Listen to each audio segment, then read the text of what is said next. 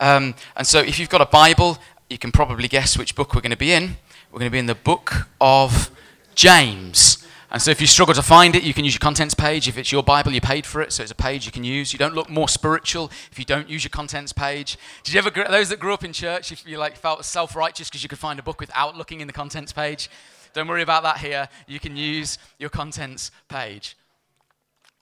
And if you don't own a Bible, then we've refilled up there. They got uh, taken last week, so that's stocked back up, and you can um, you can pick one of those up. That's our gift to you. Is the gift of a Bible, uh, and you can take that, um, and that would be fantastic. But last week we only got through one verse. Do you remember those that were here? We got through one verse. Well, I'm hoping this week we'll get through a few more. That's the promise. Um, but last week we got through one verse, and I said that whenever we approach the book of the Bible, there's two questions we should always be asking, which is who wrote it, and who are they writing to. And verse 1 sums that up for us. It says it's James writing to the 12 tribes dispersed uh, in the known world. And so, uh, just to give you a brief summary of what that was, the name James doesn't actually appear anywhere in the original Greek text. It's the name Jacob, it's Iakobos, the name Jacob. And so this is Father Jacob, and it is going to get fatherly, let me just tell you. If we're going to get, if we're going to get raw with stuff this week, and it gets a bit close to the bone, I said last week, do not text or email me, okay?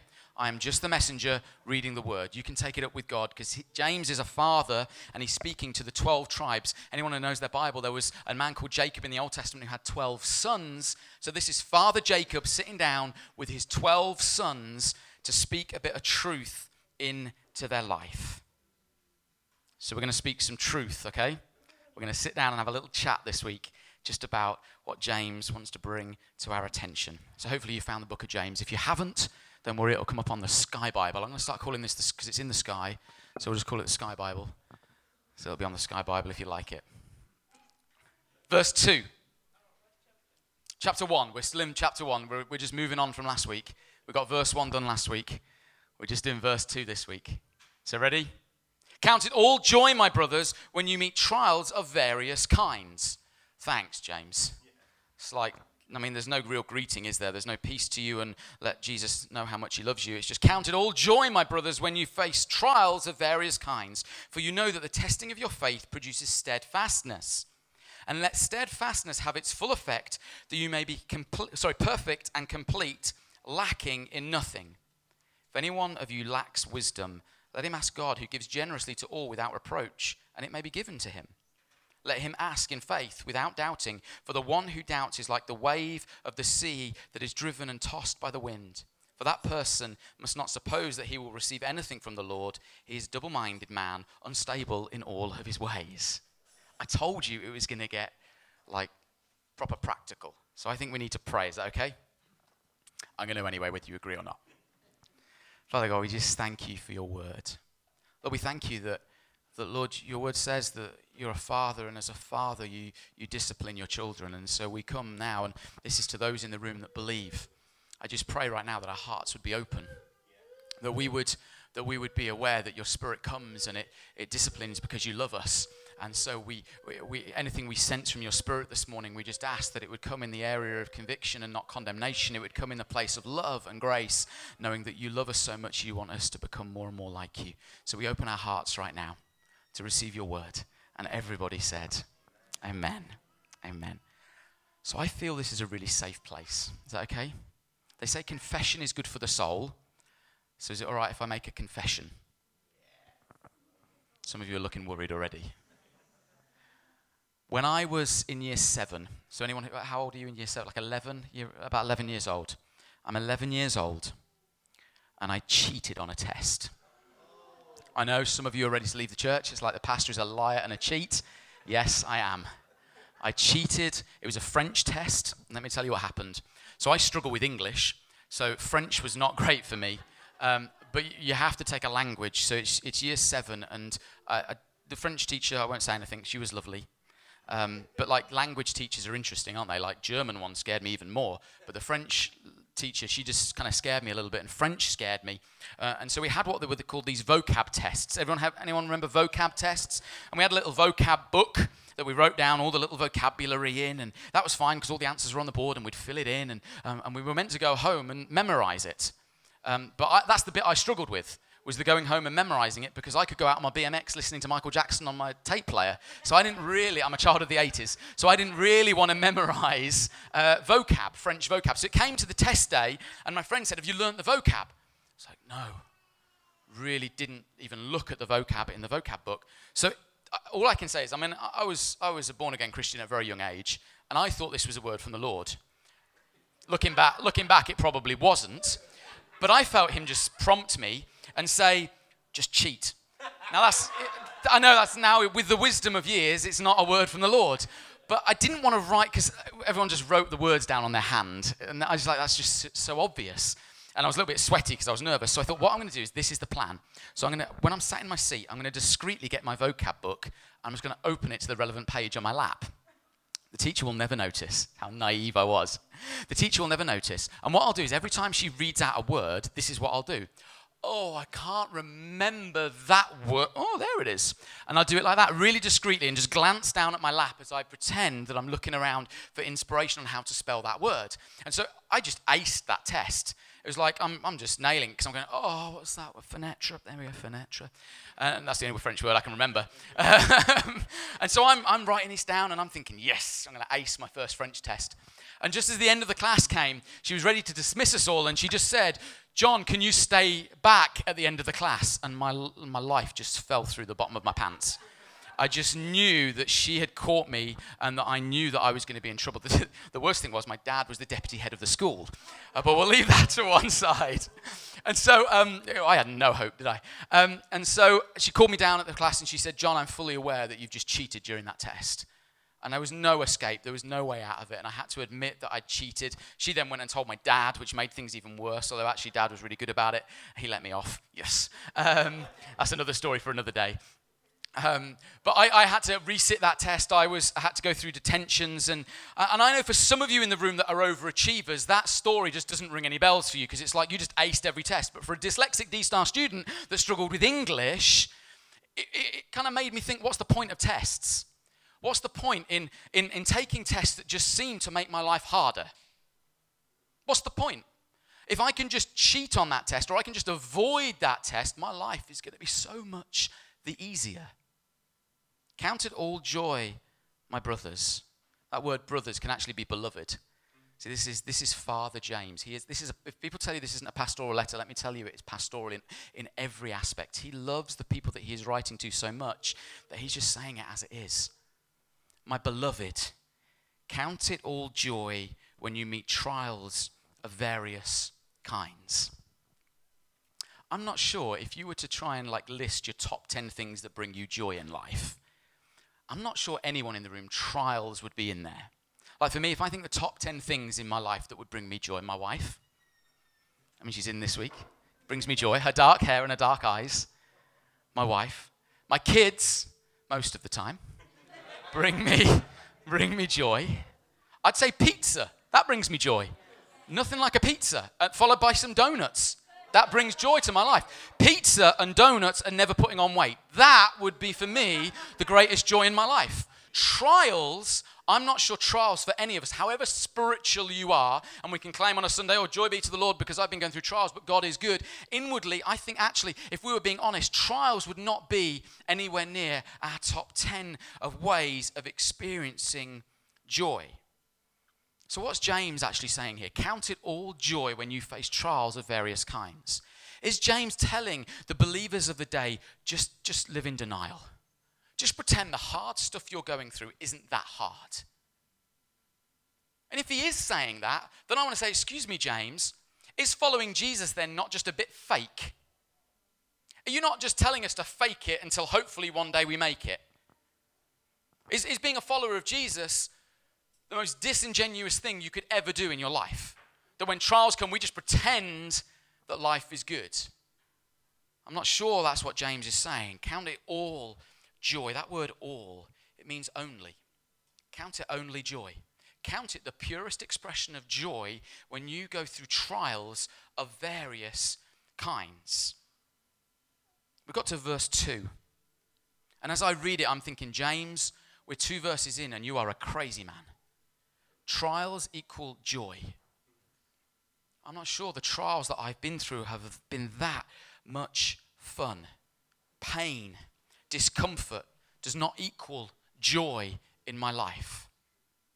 But the Bible makes it really clear that God is a God who wants to fill us with complete joy. God is a God who loves to be generous with joy.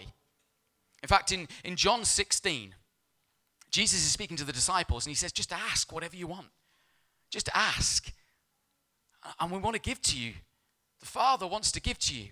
And he says in verse 24, he says, Until now you have not asked for anything in my name. Ask and you will receive, and your joy will be complete. God wants to complete our joy.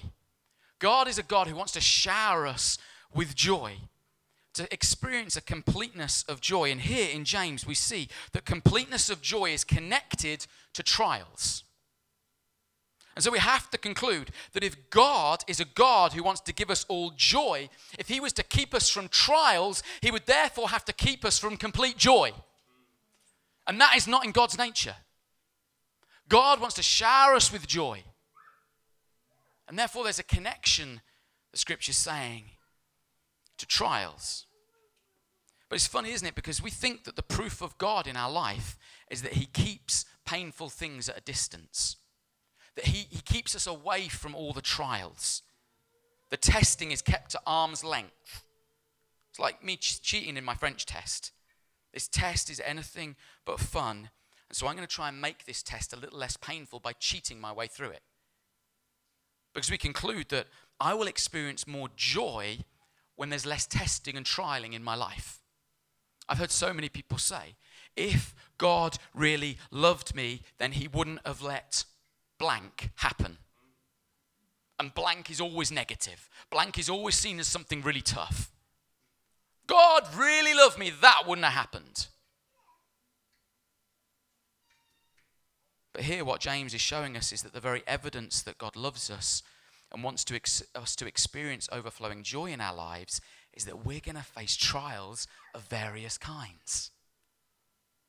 That word various means multicolored. That the trials we face are going to come at us as multicolored as the rainbow. That for some of you, you're going to be facing a red hot trial, and for somebody else, that's like, that's like pink at best. But then for, for what's pink at best for you is like dark blue, and somebody else it's like, well, that's just light blue. They are going to be so varied, and they're going to be so, so different in all of their ways that we're all going to face them in various ways. But the command, and the command is that in the midst of these trials, consider it joy. James is not mincing his words. I'm commanding you to consider it joy when you face trials of various kinds. So I'm, I'm fairly simple. So I'm like, okay, James, if that's what you're saying, why is it then these trials and tests that we all face, that none of us in this room have been excluded from, why is it they are so painful?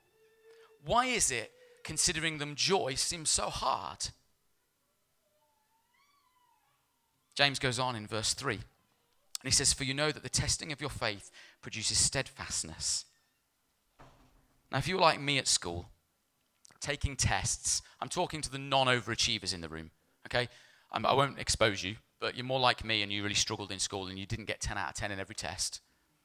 So if you're an overachiever, you can't associate with this. But for me, when I took a test in school, some would come out, the overachievers would come out saying, Yes, 10 out of 10. I got 10 questions right, so 10 answers right to the 10 questions. I would come out and I'd be like, Oh, three out of 10. And I'd never go, yes, that was three that I knew. That's never what I did. That I always went, well, there's seven that I didn't know. It was always the negative. There's seven that I did not know at all. You see, for me, tests were always negative. They were proof of what I didn't know. And I think we think that about God.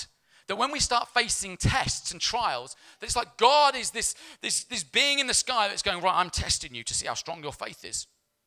Which we determine to mean I'm going to prove that you haven't got enough faith.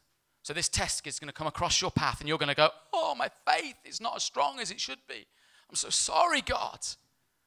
But if you read the verses here, it says, For you know that the testing of your faith, the testing of the faith that you have, not the testing of your doubt, These trials are not the testing of your lack of faith. These testings are the, are the te- these trials and tests that God brings across your path are the testings of your faith. This is to prove the faith that you do have. Because it's faith that pleases God. And faith is only seen when faith is what is required. Faith is only seen when faith is what is required. So if my life was just filled with ease, what's the need for faith? Everything I ever did just went swimmingly, there was never a problem. It's like my life is actually quite manageable on my own. I don't need God because actually my life is fairly easy. I don't need faith. Can I tell you something and listen to this, church? If you only take one takeaway this morning, it's this God has not called you to a life of ease, He has called you to a life of significance. God has not called you to a life of ease, He has called you to a life of significance. James would say it like this He says, For you know that the testing of your faith produces steadfastness. And let steadfastness have its full effect, that you may be perfect, complete, lacking in nothing. Perfect, it means mature. That you'd be of strong character, that you would be somebody of significance. What he's saying is that kind of person that kind of person of significance, it requires perseverance. It's not just going to fall in your lap, it's going to require you to keep going. To keep pressing in, to stick it out no matter what the circumstances. Church, the only way we can carry on in the midst of trials is when we have faith to believe that through it all, God is going to give us a joy in our life that we could not have had any other way. That's what God's doing through the test and let steadfastness have its full effect that you may be perfect, complete, lacking in nothing. Steadfastness is the word, perseverance, endurance. Doesn't sound very exciting, does it? Like, wow, I've got perseverance in my life. Whoa, you're good looking, I've got perseverance. I'm the winner. Whee! Kind of, it's not a really sexy thing to have in your life, is it? It's amazing what the world does with the things that God deems significant. You see, we would speak to somebody and they'd say, like, I'm a great lover slept with 40 people in my life. I am a great lover. 40 notch posts on my bed. I'm a great lover. Can I tell you? You show me the man that has been married for 40 years, who has been through thick and thin, that has endured all things, who has stayed with his wife for those 40 years. I'll show you a truly great lover. See, the world, thank you, the world turns it the other way round. The world would say, oh, be, be, spread yourself thin and be shallow, and then you'll be great. But God says, no, no, no, no, no. I want you to show perseverance. I want you to show depth of character, and then you'll be someone of significance. You see, it's a matter of perspective. And if you want a title for today's talk, that's what it's going to be. It's a matter of perspective. The reason we can consider it all joy when we face trials of various kinds is because the testing of our faith develops perseverance, and this perseverance is doing a work in us, making us mature and complete, so we won't lack anything. So we can be the people that say no when anything or anything comes across our path that would steal the joy that God wants to give us. That's what perseverance does in our life. See, having been caught in that French test, I had to do a few detentions. It's like my dad didn't punish me. The reason my dad didn't punish me is not because he was really easy to get one over. It's because he was like, Well, I'm a teacher in the school, and if any other student had done that, they wouldn't have gone and told their parents. So just because I'm a teacher in the school, why would they come and tell me that teacher is punishing you? That's punishment enough, which I appreciated a lot because I liked watching The Simpsons on a six o'clock on a, on a weeknight. Um, and so, where was I? What was I saying? I got waylaid with The Simpsons detention. So I, I, had to sit the detention and I had to, to, to, take that test over and over and over again. You see, what I didn't realize was that that test was not meant to expose me, but it was meant to see if I was ready for the next level. That test was not there as a punishment, it was to say, Have you done everything in this little season? Because I'm preparing you for the next season. And unless you pass the test in this season, I'm not sure you're going to be ready for what you've got for the next season. You see, what I didn't realize was that test in year seven was preparing me for the test that I would eventually take in GCSEs a number of years later. And let me tell you, when I took that test at GCSE, I look back going, that year seven test was dead easy. I don't know what all the stress was about. I got to sit in a room telling somebody about speaking in French. Let me, can I just tell you this? This is a? This is just a little tangent. My French oral was the most horrific thing in the world. I've never had a worse experience. As you sit in a room and the teacher is trying to mouth to you the answers, and all my test was about was um, uh, about uh, being in, a, in a, restaurant with a waiter, and all, I remember the only words I said was this: "The waiter drop a la plate." I got a D in French GCSE. The waiter drop a la plate. See, that test in year seven, it meant me realizing, it meant me realizing that that test was bigger than what I thought it actually was. It was meant for something so much more. Church, some of you are going through tests and trials right now, not because of what God has planned for you now, but for what He's got planned for your future. That God is wanting to take you deeper. And He's saying, I've got some tests for you right now that are going to come across your path because I'm wanting to take you deeper and make you more complete, more mature, lacking in nothing. Because I've got some plans for you in the future. But unless you go through this test, you're not going to be ready for that which I've got planned for you. It's a test of our faith. See, that French test was not enjoyable. I had to work hard and persevere. And the teacher couldn't do it for me. I never quite understood that. It's like, you know the answers. Why are you asking me? Because in real life, I'm just going to ask Google. And you're as good as Google. So what? I mean, Google didn't exist back then, but that's what I'd be thinking now. It's like, uh, but you know, all good teachers during the test, what do they do? They sit in silence, don't they? They sit in silence. See, let steadfastness have its full effect that you may be complete and perfect, lacking in nothing. You see, Jesus is already perfect. Jesus already lacks nothing. He's God. He's fully man and fully God.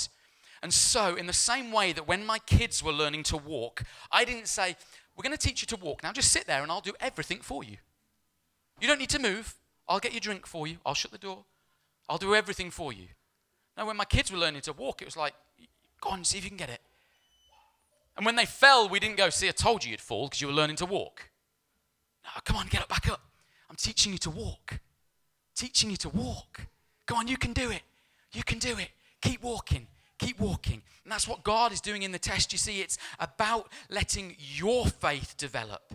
He's giving you the opportunity to step into endurance because He knows without it you'll never learn to walk. That's what the tests are about. See, the joy that I've come to see in the trials is that each and every trial I face is like a little note from God. It's a little note from God saying, I'm teaching you something. I'm permitting this, I'm letting this come to you because I'm teaching you something. I'm preparing something.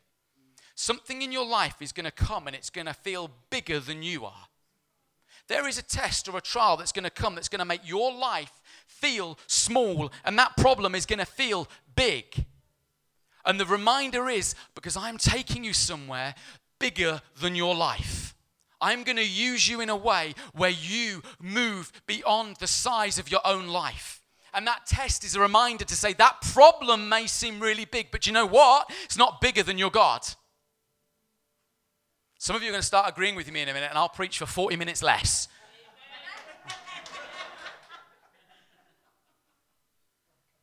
God is not punishing you, He's preparing you. And he's saying, You, this test for you is not me smacking you. It's not me coming down and saying, You've been really bad with your faith. It's saying, I've got some plans and some purposes. And this opportunity is bigger than you, but it's not bigger than me. Because you, God, are far bigger. See, God wants to take you into a life of significance that is bigger than yourself so you can experience the bigness of God. And let me tell you, there is no greater joy than when you step into something and you look and go, there is no way this can work outside of God. There is no way this can work. And then it starts working and you say, wow, there really has to be a God. Because outside of God, this ain't going to work. And God proves how big He is. God proves just who he, he is for you in your life. It's a matter of perspective. See, Hebrews 12 reveals that perspective. It says, fixing our eyes on Jesus, the pioneer and the perfecter of our faith, for the joy that was before him, endured the cross. For the joy that was set before him, he endured the cross, scorning its shame, and sat down at the right hand of the throne of God. See, Jesus endured the pain because he could see the joy that was through the other side of the pain. Jesus didn't go to the cross because suffering is a virtue. Jesus went to the cross because it's God's intention that we would experience joy. As he went through the suffering to get to the joy. See, so many of us spend our lives trying to avoid trials, not realizing that there is a joy just the other side of them. He endured the trial and the suffering, and he went through it all because his joy could then be complete. And do you know what his joy was? You were his joy. I was his joy. The joy that he saw the other side of the cross was humanity being able to be in right relationship with their creator.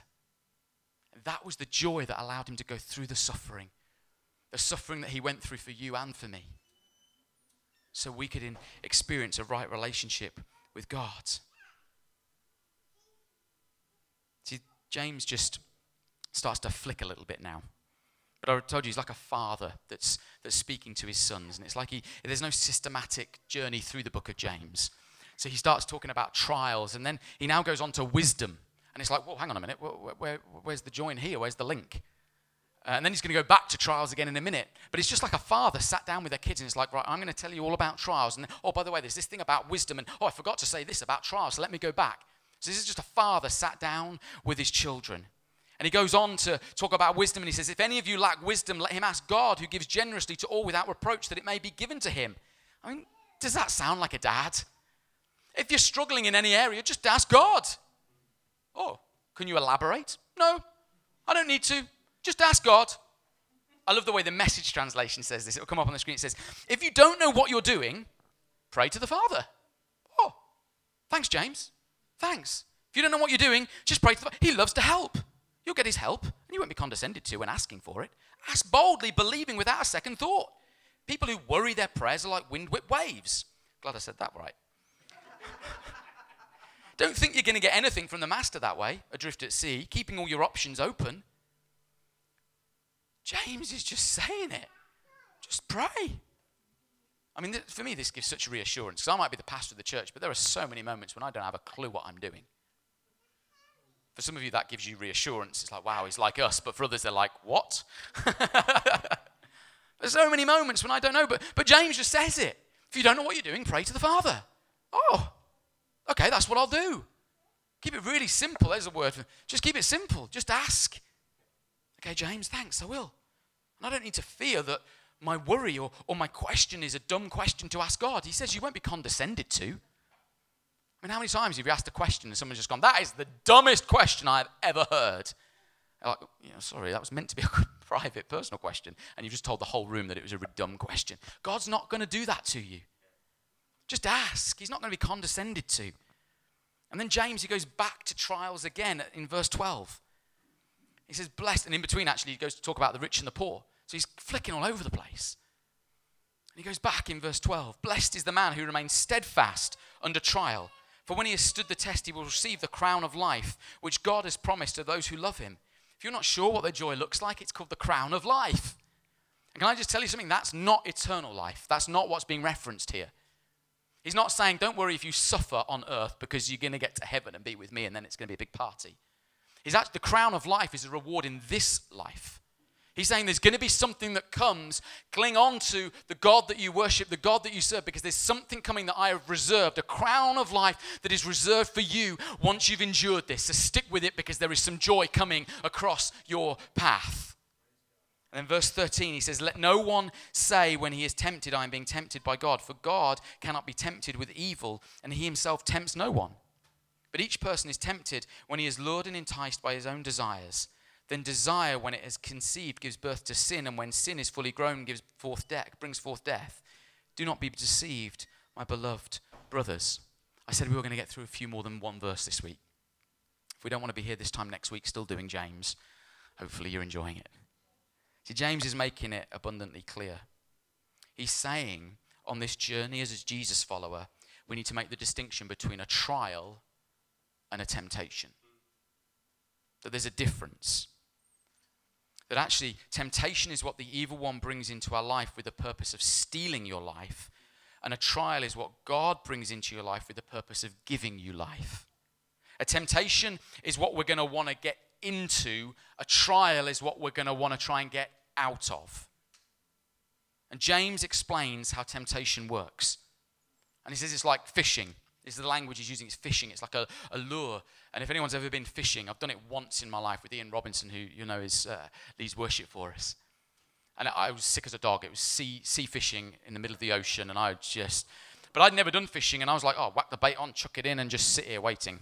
Um, but actually, Ian was like, no, no, you need to put a lure on the line because the, the fish will see it and they'll go, ooh, nice. And then they'll eat it, and then they'll get caught on the hook.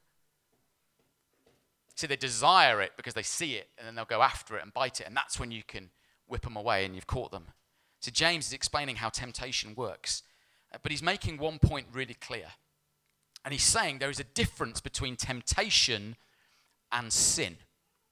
So, in the same way, there's a difference between trials and temptation. James is also saying there's a difference between temptation and sin. See, look what he says. He says, each person, when he is tempted, when he is lured and enticed by his own desires. Then desire, when it is conceived, gives birth to sin.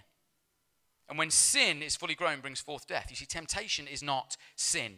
Temptation starts within. And if we allow it to, to nurture and grow, it develops into actions and expressions that the Bible calls sin. To be tempted is not to sin. For some of you, that should be the biggest relief of your life because you're like, I am tempted every single day of my life to cling on to this or to pursue that. Jesus was tempted. In fact, Hebrews, is it Hebrews 4? I think it's Hebrews 4. It says that Jesus was, we have a high priest who to sympathize with us, talking about Jesus, because he was tempted in every way, but was without sin. We can, we can read about this temptation in Matthew 4. When Jesus, for those that are familiar with their Bibles, Jesus spends 40 days and 40 nights in the wilderness being tempted. And it says this in Matthew, verse 4. It says, um, sorry, in verse 2, Verse 1. We'll, go to, we'll start at 1. Sounds like a good plan, doesn't it? When Jesus was led up uh, by the Spirit into the wilderness, he was tempted by the devil. I love how the Bible is so real. God doesn't keep the ones he loves the most from temptation. Jesus here is put right in the midst of it. Not, God is not the source of that temptation, and it's not to show that he's going to fail, but it's to empower him to be an overcomer. And Jesus, after fasting for 40 days and nights, was hungry. I mean, no kidding. 40 days, I love how the Bible can be so ambiguous. It's like he was hungry. Yeah, I bet he was. And the tempter came and said to him, If you are the Son of God, command these stones to become loaves of bread. See, this is the way of temptation. The enemy knows our weak spots. The enemy knows that he will come to you at your lowest and tempt you with a lure towards that thing that is your weak spot. And what James is saying is, you will look at that, that thing that is tempting you, and you will think that it will feed the desire inside of you. You'll pursue it because you think, I, I deserve to be happy. God would want me to be happy. And so we pursue that thinking it's going to bring happiness into our life. Because that's the desire within inside of us. See, the devil knows what Jesus wants. After 40 days and 40 nights with no food, he wants some food. The devil knows what the desires are inside of our hearts. He knows how to entice us. So it says, But Jesus answered, It is written, man shall not live by bread alone, but every word that comes from the mouth of God. It's like, wow, I love it. So poetic. Isn't Jesus amazing? That's when you say, Yes, John. but can I say something about this verse? If I can be really honest, really winds me up. Really winds me up. It's like Jesus hasn't eaten for 40 days. And the way it was taught to me, it's like Jesus didn't need to eat. Oh no, he did not need food. He just needed to contemplate the Psalms. Because that's what would satisfy his hunger. And I'm thinking, great, so when I'm hungry and I'm really tempted by something, all I need to do is just read the Bible. And the grumbling in my stomach just seems to get louder and louder.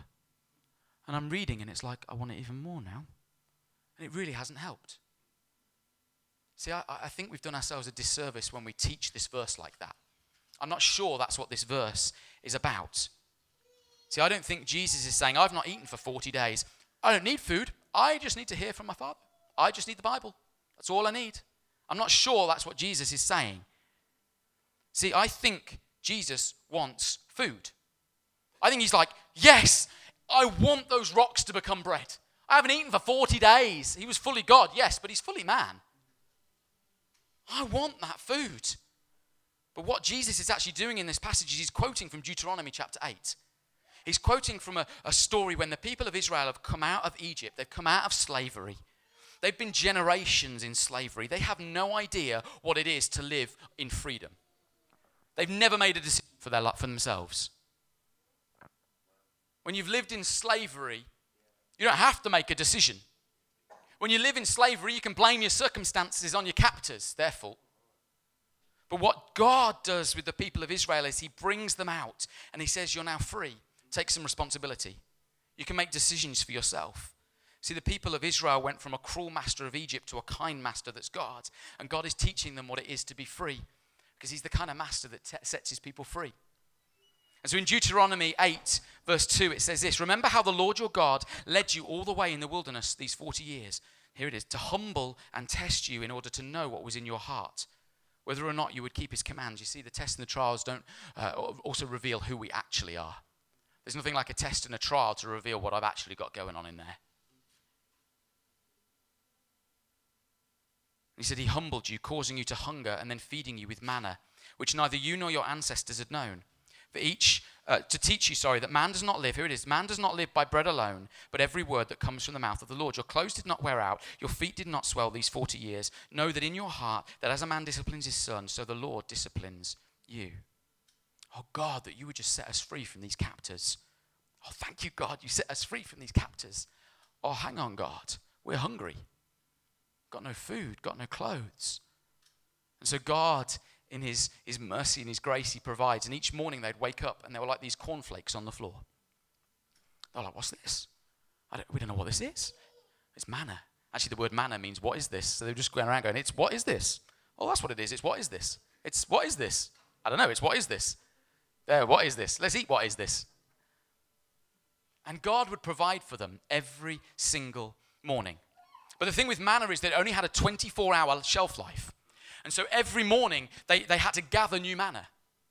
Uh, but they started to doubt God. It's funny how we do that, isn't it? God says He's going to provide for us, but every morning we're like, I need to be reminded, God, you're providing for me. I'm trying to store up on yesterday, but actually you've got something new for me today. And He's got fresh manna every morning. And the people that tried to store it up, they would keep hold of it, and then they came to it the next day and it was filled with maggots and it was rotten. And God said, Yeah, because it's 24 hours. But then on, on the fifth day, He said, Okay, but this manna is going to last for 48 hours. Because actually, I don't want you to have to gather any on, on, on the day of rest, on your Sabbath. So I'm going to make five days last for 24 hours, and then one day will last for 48 hours. So you don't have to work. Was it the manna that determined that whether it would last for one day or for two days? No, it wasn't. It was just manna. It was when God spoke in to the manna that it determined whether it would last 24 hours or 48 hours. God had spoken in to it. See, somewhere along the line, we've determined that the supply will meet our needs. It's the bread that we need that will give us joy. If I could just have that, then I'll be satisfied. And we take that thing that was originally good from God and we sometimes take it out of season and we claim it for ourselves because I've got this desire inside of me that needs feeding and that's good and I need it. But God has not spoken into it and it will never satisfy. But if God speaks into it, He says, Now eat, drink, and be merry. Oh, enjoy it, have it, because I have spoken into it. And Jesus knows in this moment there's nothing wrong with the bread. In fact, I desire the bread, but if God has not spoken into it, that bread would be like eating rocks because it will never satisfy me. But when God speaks into it, makes all the difference in the world. When God speaks, there is life. When God speaks, we can be satisfied. That's why when we face the trial, when we face the trial, we know that this is a moment where God tears open the barrier between us and God, and He's stepping in and He's saying, All that you would know, that you would know that in the midst of this trial there is an overflowing, overwhelming joy because your God is ready to meet your need. God would meet your need, not your desires. Layla, can you come and play? Because we need to lull these people into a full sense of security. That I am finishing. I am. We're going to finish, and we're going to finish with a song in, in all but two minutes. But I was just contemplating this of God, and it reminded me of a story in 1 Samuel. And in 1 Samuel chapter 4, there is this uh, battle that the, the children of God go through. And it's a battle against their old enemy, the Philistines. And, and, uh, and actually, on this battleground, um, what happens is that uh, God, uh, they're praying to God that they would beat the Philistines, but you know what? They don't. They lose the battle. And actually, they stand there and say, God, how could you let this happen? Amazing, isn't it? When we lose the battle, it's like, God, it's your fault. But actually, what happened is the, the enemy overwhelmed them, and the worst thing was that they lost the Ark of the Covenant. The very presence of God is taken away from them. The Philistines take it, and they've got it for themselves. If you flash forward to, to chapter 7, actually, what happens is the Philistines um, have such a terrible time with this ark. They're like, we've got to give it back because it is horrific what this is doing to us. So they give it back to, to Israel. And the children of God have the presence of God back with them. And so they're now, 20 years it says, passes since they got the ark back, and the people are coming back to God. I mean, we're so slow as humans, aren't we? Over 20 years, they're coming back to God and they're repenting. And they have this day where they're all gathering and they're burning their false idols. And the enemy, the old enemy, the Philistines, they hear this gathering. They say, Come on, this is a moment where we can take them out again. Remember 20 years ago when we had them? Come on, let's go back and get them. And it's actually on the same piece of ground that they lost that battle. That same piece of ground where they were defeated. But this time it was different. The old battleground, the old place of defeat became the place of victory. Because there's this thunderclap. And the Philistines are spread and they're fearful and they run, and the Israelites come and overwhelm them and they defeat them. And so this old ground that was a test suddenly becomes a victory place. And the leader of Israel at the time is a guy called Samuel. And in chapter 7 of 1 Samuel, in verse 12, he says, Samuel took a stone and set it up between Mizpah and Shen. He called it an Ebenezer, saying, Thus far the Lord has helped us. Do you see what Samuel's doing? In that very place of trial, when that trial came back again, they say, We're still going to trust God. And God fought for them because they'd learnt the test of that place, they'd learnt the trial of that place. And so he sets up a stone and he grabs a stone and he says, Right, here's this stone. I'm going to lay it right here. And that stone proves that this far God has been faithful. That every time we see that stone, we can know God is faithful. And Samuel wasn't the only one that laid stones happened all the time in scripture. People would lay stones and little piles of stones, and it was a reminder that God had been faithful. So they'd grab another stone, they'd walk along the journey, and they'd grab another stone, and they'd say, Let's lay another stone. We need another stone to remind just how faithful our God is. And then they'd journey on a bit more, and there'd be some more trials and tests. And they'd have to look back and go, Wow, God, God's been faithful. We need to lay another stone because our God is a faithful God. And they'd grab another stone all the way along their journey, they'd lay stones and they'd say, You know what? When we were in the midst of this trial right here, we doubted God, didn't we? We doubted that He'd be faithful. That trial, it overwhelmed us. That test, it became too big. But then we proved that God was faithful. So now we're going through this test and this trial. I can look back and I can say, God, you've been faithful this far through all the tests and all the trials. There is no doubting that you are going to be faithful. I'm going to be able to lay another stone Church, we need to lay some stones in our lives. We need to be able to look back and say, God, thus far you have helped us. Because there is a cornerstone who will never let us down, who will never forsake us, that we can look to every moment of our life and say, you know what? If I'm going through the trial, you are right there with me. It's not that you don't understand it, it's not that you don't know it. You are right there with me in the midst of the trial. And we need to be able to look back and say, thus far, the Lord has helped me. So maybe you're, you're new to following Jesus. Maybe you're not sure where you stand in following Jesus. Can I tell you something? Start writing your prayers down. Start doing whatever it is, physical things in your life that remind you, thus far, the Lord has helped me. Because let me tell you, there are going to be some down valley days when you need to be able to look back and say, I need to be reminded that God is faithful, God is faithful, God is faithful. This thing that is happening to me right now, this trial, this test, God is faithful.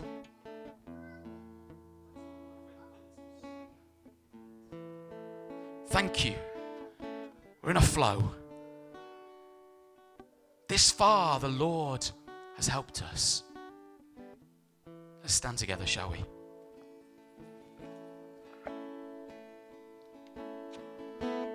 Let's just close our eyes.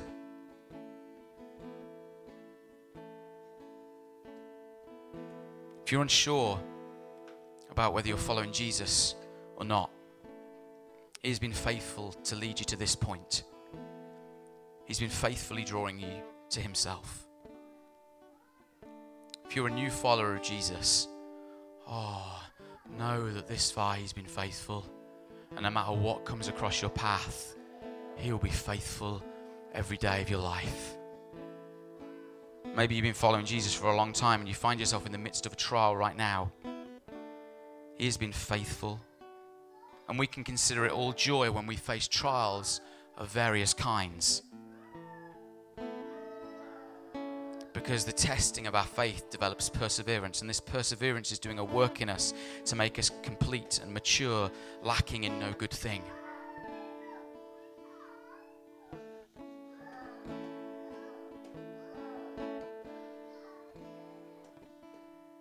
If you find yourself in the midst of a test or a trial right now, know, the best thing you can do is just surrender. And an outward way of doing that is just putting our hands out in front of us, just saying, God, I surrender to you. Maybe this is the first time you're doing that. Maybe this is the first time you're saying, Jesus, I surrender to you. He's faithful. Maybe this is the thousandth time you've been surrendering to Him, and you're like, do you know what? It's the same old thing. It's that thing in my life. It's the same old thing. He's still faithful. This far, the Lord has been faithful. No matter what you go through, no matter what test or trial, see the joy that sits beyond it. So, we're going to use some words on a screen as a stone. That's what these moments are. They're Ebenezer stone moments. They're Ebenezer moments when we declare this far the Lord has been faithful. That's what happens when we gather together. God's faithful again.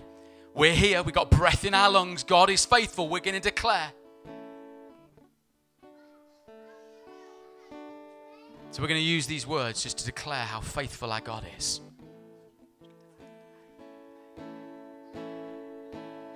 Sing.